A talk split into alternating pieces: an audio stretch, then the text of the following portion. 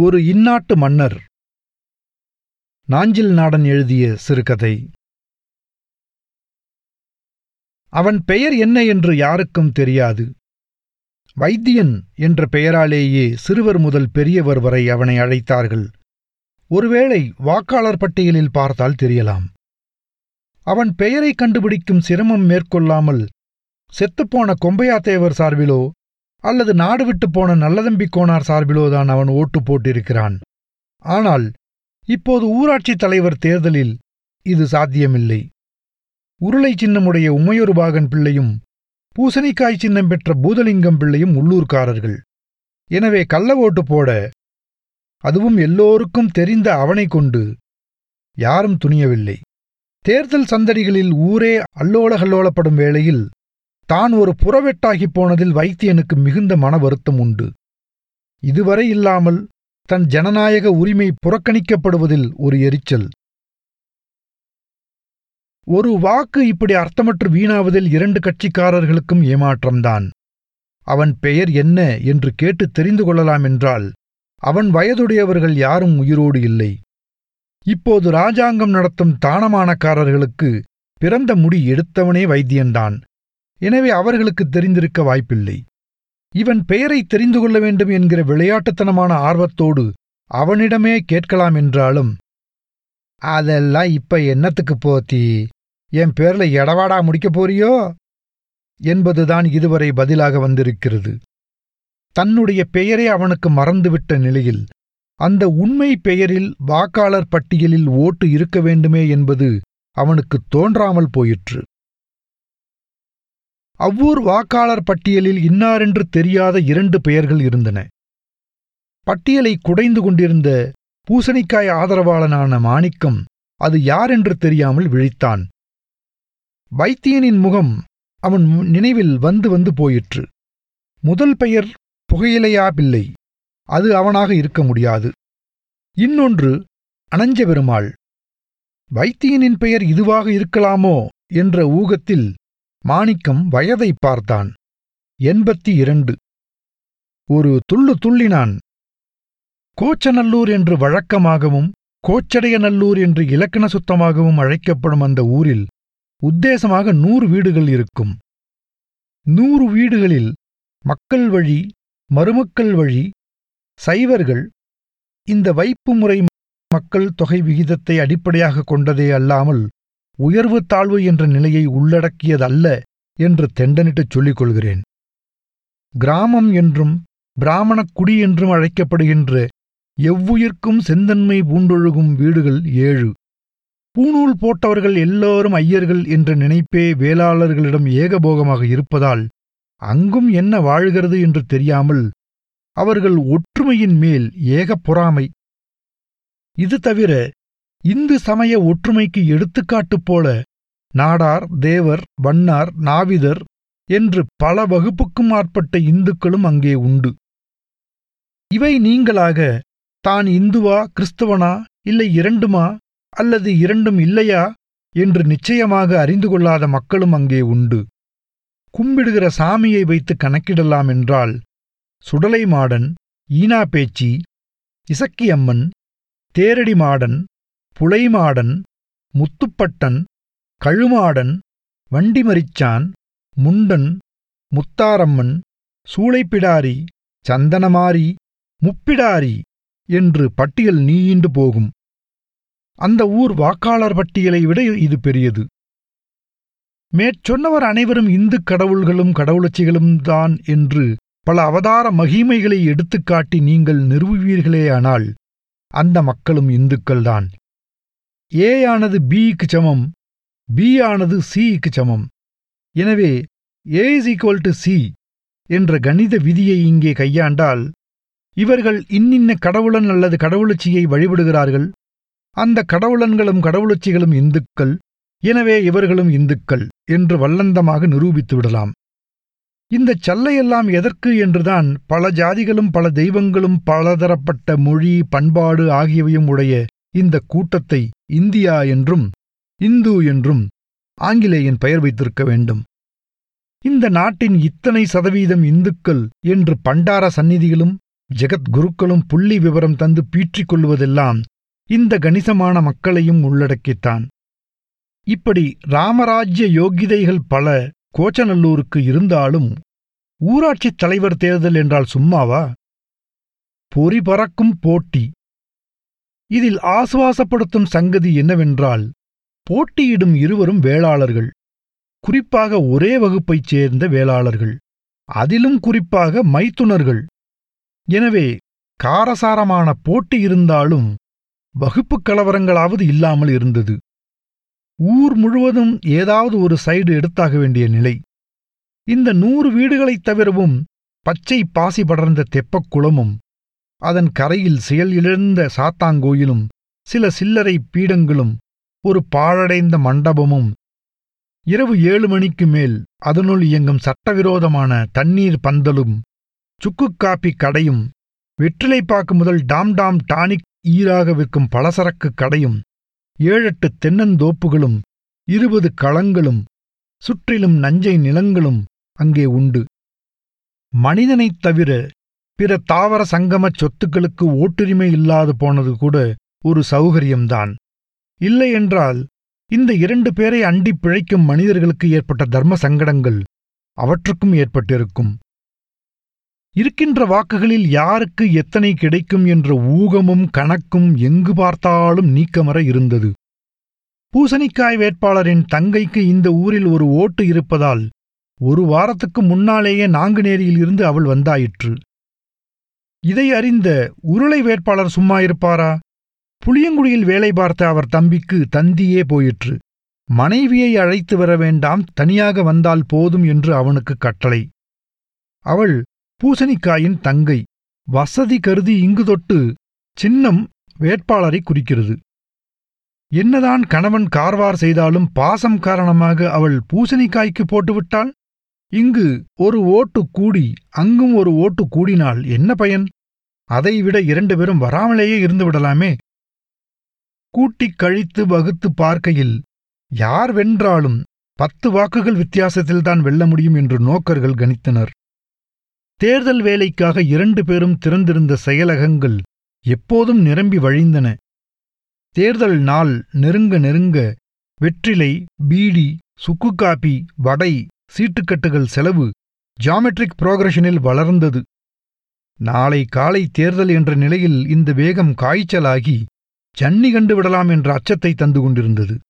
இந்த சரித்திர பிரசித்தி பெறப்போகும் வினாடியில்தான் மாணிக்கம் பூசணிக்காய் செயலகத்திலிருந்து குபீர் என்று கிளம்பினான். இப்போதே வெற்றி கிடைத்துவிட்டதைப் போன்ற ஒளி முகத்தில் துளங்க தான் கண்டுபிடித்த அனஞ்சபெருமாள் வைத்தியனேதான் என்ற வரலாற்றுப் பேருண்மையை யாருக்கும் தெரியாமல் ஐயம் திரிபு நீங்க நிரூபித்துவிட வேண்டும் என்ற துடிப்பு. இந்த நேரத்தில் வைத்தியன் எங்கே இருப்பான் என்று அவனுக்கு தெரியும். சாத்தான் கோயிலை நோக்கி மாணிக்கம் நடக்க ஆரம்பிக்கும்போது சதக்கென்று சிந்தனை எதையோ மிதித்தது. நேர்வழியாகப் போனால் இந்த நேரத்தில் இவன் இவ்வழியாகப் போவானேன் என்று எதிரிப்பாசறையைச் சேர்ந்தவர்கள் நினைக்க மாட்டார்களா? அதுவும் நாளை தேர்தலாக இருக்கும்போது சந்தேகம் வழுக்கத்தானே செய்யும்? அதுவும் உருளை ஒற்றர்கள் கண்ணில் பட்டுவிட்டால் துப்பு துலக்கவோ பின்தொடரவோ ஆரம்பித்தால் குடிமோசம் வந்து சேருமே? தன் மூளையை கசக்கி இந்த பாடுபட்டு கண்டுபிடித்த வாக்காளரை மாற்றுக் கட்சிக்காரனும் கரைக்க ஆரம்பித்தால்? சமயத்தில் தனக்குத் தோன்றிய புத்திசாலித்தனமான யோசனையை மெச்சிக்கொண்டே சாத்தான் கோயிலுக்கு சுற்று வழியாக நடந்தான் மாணிக்கம்.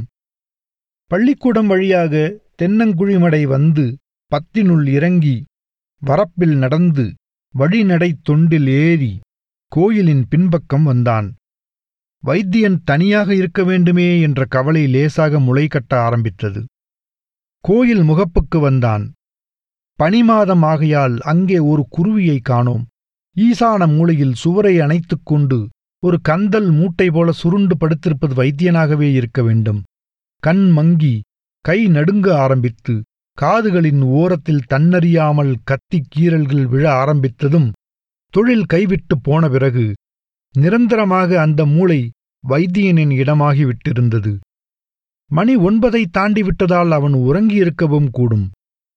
ஆனால் சற்று நேரத்திற்கு ஒருமுறை நானும் இருக்கிறேன் என்று காட்டிக் கொண்டிருக்கும் இருமல் மூளையை நெருங்கி நின்று கொண்டு அங்குமிங்கும் பார்த்தான் மாணிக்கம். ஆள் நடமாட்டம் இல்லை. நாளை தேர்தல் என்ற மும்முரத்தில் ஊர் பரபரத்துக் கொண்டிருக்கும் பொழுது இந்த ஒதுங்கிய மூளைக்கு யார் வரப்போகிறார்கள்? வைத்தியனை பார்த்து சன்னமாக குரல் கொடுத்தான். வைத்தியா! ஏய் வைத்தியா! பதில் இல்லை. காதோடு அடைத்து மூடிக்கொண்டு படுத்திருப்பதால் கேட்டிருக்காது. அந்த மனித மூட்டையின் தோளை தொட்டு உலுக்கினான். அலறாமலும் புடைக்காமலும் எழுந்து உட்கார்ந்த அவன் நிதானமாக மாணிக்கத்தை பார்த்து திரு திரு என்று விழித்தான். ஏன் போத்தே வீட்ல யாராவது அவன் என்ன கேட்கிறான் என்பது மாணிக்கத்துக்கு புரிந்தது. மற்ற சமயமாக இருந்தால் இந்த கேள்விக்கு பதில் வேறு விதமாக இருக்கும். ஆனால் இன்று அந்த ஓட்டின் கணம் என்ன என்று அவனுக்கு தெரியும். ஆகையால் அமைதியாகச் சொன்னான் அதெல்லாம் ஒன்னும் இல்ல உன்கிட்ட ஒன்னு கேட்கணும் வைத்தியனுக்கு நெஞ்சில் திகில் செல்லரித்தது.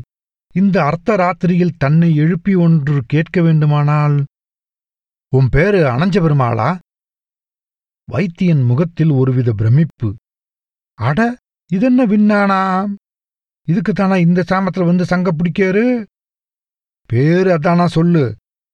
உமக்கு யாரு சொல்லிட்டா? நானே அயத்து போனதில்லா. இப்ப என்ன வந்துட்டு அதுக்கு? யாருக்கிட்டையும் மூச்சு காட்டாத. உன் பேரு ஓட்டர் லிஸ்ட்ல இருக்கு. நாளைக்கு காலம்பரம் நான் வந்து உன்னை கார்ல கூட்டிட்டு போறேன். காப்பி சாப்பாடு எல்லாம் உண்டு. உருளைக்கார பயக்கம் வந்து கேட்டா இல்லைன்னு சொல்லிடு ஆமா. தானும் ஒரு சமயச் சார்பற்ற ஜனநாயக சோசலிச குடியரசின் முடிசூடா மன்னர்களில் ஒருவன் என்ற எண்ணம். தனக்கும் ஓட்டுரிமை இருக்கிறது என்ற நினைப்பு வைத்தியனுக்கு புதிய தெம்பை தந்தது. அந்த உணர்வு காரணமாக சூம்பிய அவன் தோள்கள் சற்று பூரித்தன. நான் ஏன் போத்தி சொல்லுதேன் அன்னைக்கு அந்த உருளைக்கார ஆளுக சொன்னாலே இதுவரை நீ சேர்த்தவன் ஓட்டையும் ஊரை விட்டு ஓடினவன் ஓட்டையும் போட்ட சரி ஆனா எவனும் சொன்னான்னு இந்த தடவை அங்க வந்த பிறகு தெரியும் சேதி. நேர போலீஸ்ல பிடிச்சு கொடுத்துருவான் அப்படின்னு சொன்னா நானும் அதால கம்முன்னு இருக்கேன். மச்சினனு மச்சினனு இன்னைக்கு அடிச்சுக்கிடுவாங்க. நாளைக்கு நானும் நீயும் ஜோடி கடைக்கு போலாம் வாடின்னு கழுத்தை கட்டிக்கிட்டு அழுவாங்க. நமக்கு என்னத்துக்கு இந்த பொல்லா புண்ணுதால சலம்பாம கிடக்கேன் இப்பவும் நம்ம பேரும் லிஸ்ட்ல இருக்கா? தெரியாம போச்சே இது நாள் வரைக்கும். இது இப்பங்கூட யாருக்கும் தெரியாது பாத்துக்கோ. நான் தான் கண்டுபிடிச்சேன். முன்னாலேயே உன் பேர் இருந்திருக்கும். ஆனா என்ன போல யார அக்குசா பாக்கா? அது கிடக்கட்டும். உனக்கு புது வேட்டியும் துவர்த்தும் வாங்கி வச்சிட சொல்லுதேன். நீ காலம்பரை என் கூட வந்து இட்லி தின்னு போட்டு புது துணியை உடுத்துக்கிட்டு ஓட்டு போட்டுறணும். எல்லாம் நான் சொல்லித்தாரேன் ஆனா எவன்கிட்டயும் அணக்கம் காட்டுறாத. என்ன? இனி நான் சொல்லுவேனா? நீங்க இம்புட்டு சொன்னதுக்கு அப்புறமும் வைத்தியன் தந்த உறுதியில் மனம் மகிழ்ந்து தன் சாதனையை நினைத்து மார்பு விம்மு பூசணிக்காய் வீட்டை நோக்கி நடந்தான் மாணிக்கம். அங்கே ஒரு அரசவையின் பொழிவு போன்ற சுற்றுச்சூழல்கள் மங்களாவில் நடுநாயகமாக பூசணிக்கா கொழுவீற்றிருந்தார்.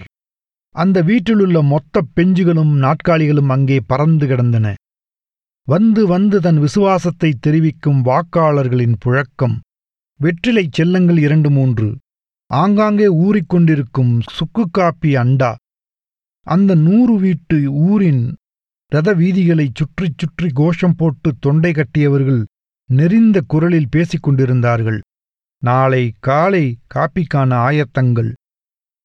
இட்லி கொப்பரைகள் கிடார அடுப்பில் ஏற்றப்பட்டு விட்டதால் கொர் என்ற சீரான இரைச்சல் சின்னம் பூசணிக்காயானபடியால் பூசணிக்காய் சாம்பாருக்காக அறிந்து பனையோலை பாய் மீது குவிக்கப்பட்டிருந்தது.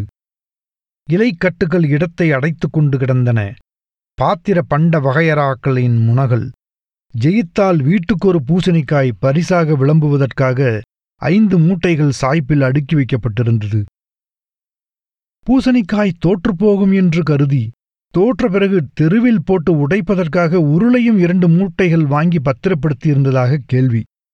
ஆக கனக மூலம் சந்தையில் பூசணிக்காய்க்கு ஏக கிராக்கி அடுத்த முறை ஊராட்சி தேர்தலை கணக்காக்கி அதற்கு தோதாக மேலாய்ச்சி கோணம் முழுவதும் பூசணிக்கொடு போடப்போவதாக அவ்வூர் பண்ணையார் ஒருவர் தீர்மானித்திருப்பதாக தகவல். நாளை வாக்குச்சாவடிக்கு செல்வதற்காக ஏழு எட்டு வில்வண்டிகளும் இரண்டு வாடகை கார்களும் தயார். இதே ஏற்பாடுகளை உருளையும் செய்திருப்பார் என்று சொல்லத் தேவையில்லை. ஒரே ஒரு அசௌகரியம்தான். அவர்கள் பூசணிக்காய் சாம்பார் வைப்பதைப் போல இவர்களால் ரோடு உருளையை சாம்பார் வைக்க முடியாது. அதில் ஒரு புத்திசாலி உருளை என்றால் உருளைக்கிழங்கையும் குறிக்கும் என்பதால் அதையே சாம்பார் வைக்கலாம் என்று சொன்னதன் பேரில் அவ்வாறே தீர்மானம் ஆயிற்று இதில் ஒரு அதிசயம் என்னவென்றால் அங்கே மொத்த ஓட்டுக்களே இருநூற்று எழுபது. நூறு சதமானம் வாக்களிப்பு நடந்தாலும் இருநூற்று எழுபது வாக்காளர்களுக்கும் மொத்தம் பதினாறு வில்வண்டிகளும் நான்கு வாடகை கார்களும் அது மட்டுமல்ல வாக்கெடுப்பு நடக்கப் போகும் அரசினர் ஆரம்பப் பள்ளி ஊரின் எந்த மூலையில் இருந்து நடந்தாலும் அரை பரலாங்குதான். ஆனாலும் முடிசூடா மன்னர்களை நடத்தியா கொண்டு செல்வது மறுநாள் பொழுது கலகலப்பாக விடிந்தது.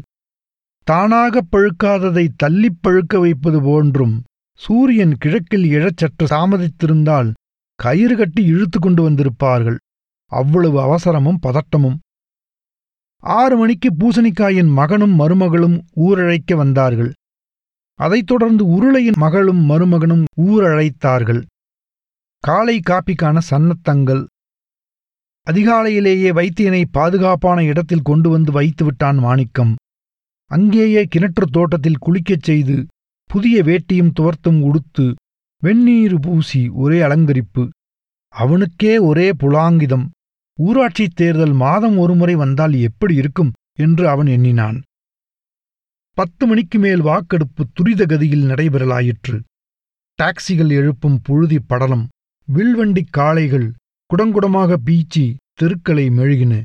சைக்கிள் கூட நுழைந்திராத முடுக்குகளிலெல்லாம் கார் நுழைந்து தேடிப் பிடித்து வாக்காளரை இழுத்தது. பெற்றோர்கள் ஓட்டு போட போகும்போது சிறுவர்களுக்கும் காலை காப்பி பலகாரம் டாக்ஸி சவாரி. சிலர் பிடிவாதமாக வில்வண்டியில் ஏற மறுத்து காரில்தான் போவேன் என்றார்கள். தேர்தல்கள் இல்லாவிட்டால் இதையெல்லாம் எப்படித்தான் அனுபவிப்பது? இரண்டு வேட்பாளர்களும் வாக்குச்சாவடியில் பிரசன்னமாயிருந்தார்கள். அவர்களின் பிரதிநிதிகள் இரண்டு வரிசைகளில். இது தவிர அரசாங்க அதிகாரிகளான பள்ளி ஆசிரியர்கள். கலவரம் வரலாம் என்று அஞ்சப்பட்டதால் இரண்டு போலீஸ்காரர்கள் கர்ம சிரத்தையோடு கண்காணித்துக் கொண்டிருந்தார்கள் லாத்தியுடன். வெள்ளாளனுக்கு லாத்தியே அதிகம் என்று துப்பாக்கி கொண்டு வரவில்லை. வைத்தியன் என்ற அனஞ்ச பெருமாளை பெருமாள் வாக்குச்சாவடி முன் காரில் கொண்டு வந்து இறக்கிய போது எல்லோர் கண்களும் நெற்றி மேல் ஏறின. வெள்ளையும் சொல்லையுமாக நீரணிந்த சைவ நாயனாக வந்து நின்ற அவனை அதிசயத்தோடு பார்த்தனர். நாரப்பய பிள்ளைக்கு என்ன தைரியம் இருந்தா இன்னைக்கு உள்ளூர் எலெக்ஷன்லேயே கள்ள ஓட்டு போட வரும். வரட்டும். கருவினார் உருளை. மணி பனிரெண்டரை ஆகிவிட்டதால் கூட்டம் குறைந்து விட்டது. வைத்தியன் வந்து வரிசையில் நின்றபோது ஏழெட்டு பேரே அவன் முன்னால் நின்றார்கள். அவன் பின்னால் ஓர் இருவர் வந்து சேரவா? இல்லை சாப்பிட்ட பிறகு பார்த்துக் கொள்ளலாமா என்ற யோசனையில் தயங்கி நின்றனர். இரண்டு நிமிடங்கள் பொறுத்ததும் வரிசையை விட்டு விலகி வேகமாக வெளியே நடக்கத் தொடங்கினான் வைத்தியன். இவனுக்கு திடீரென என்ன வந்துவிட்டது என்று புருவக்கோட்டை உயர்த்தினார் பூசணிக்காய். என் எதிரில் எனக்கு விரோதமாக கள்ள ஓட்டு போட வந்துருவானாக்கும்? என்ற பாவனையில் மீசை மீது கை போட்டு இலக்காரத்துடன் பூசணிக்காயை பார்த்தார் உருளை. வரிசையிலிருந்து விலகிய வைத்தியனை பின்தொடர்ந்து ஓடிய மாணிக்கம் இரண்டு எட்டில் அவனை பிடித்து விட்டான். கிழட்டு வானால என்ன கொள்ள இலகிட்டு உனக்கு? எங்க சுடுகாட்டுக்கா ஓடுக. அட சத்தம் போடாதையும் போத்தி இந்தா வந்துட்டேன். வைத்தியனின் குரலில் அவசரம். அதான் எங்க இலவெடுத்து போறேங்கிற பிரி கலந்துட்டோ இதையும் போத்தி ஒரு நிமிட்ல வந்துருதேன். ஓட்டு போட்டுக்கிட்டு எங்க வேணும்னாலும் ஒளிஞ்சு போயேங்க. அட என்னையா பெரிய சீன்றம் பிடிச்ச கடவாடா இருக்கு. காலம்பரம் முகத்தை கழுவுறதுக்குள்ள கூட்டியாந்தாச்சு ஏழு எட்டு இட்லி வேற தின்ன. வயசான காலத்துல கெமிக்கவா செய்யி. சித்த நின்னுக்கணும். நான் ஒரு எட்டில் போயிட்டு வந்திருக்கேன். வைத்தியன் குளத்தங்கரையோரம் போய் கால் கழுவி வருவதற்குள் உணவு இடைவேளைக்காக வாக்கெடுப்பு நிறுத்தி வைக்கப்பட்டிருந்தது. வைத்தியனை அங்கே காத்திருக்கச் சொன்னால் ஆபத்து என்று கருதி மீண்டும் காரில் ஏற்றி வீட்டுக்கு கொண்டு போய் சாப்பாடு போட்டு முதல் ஆளாக கொண்டு வந்து நிறுத்தினார்கள்.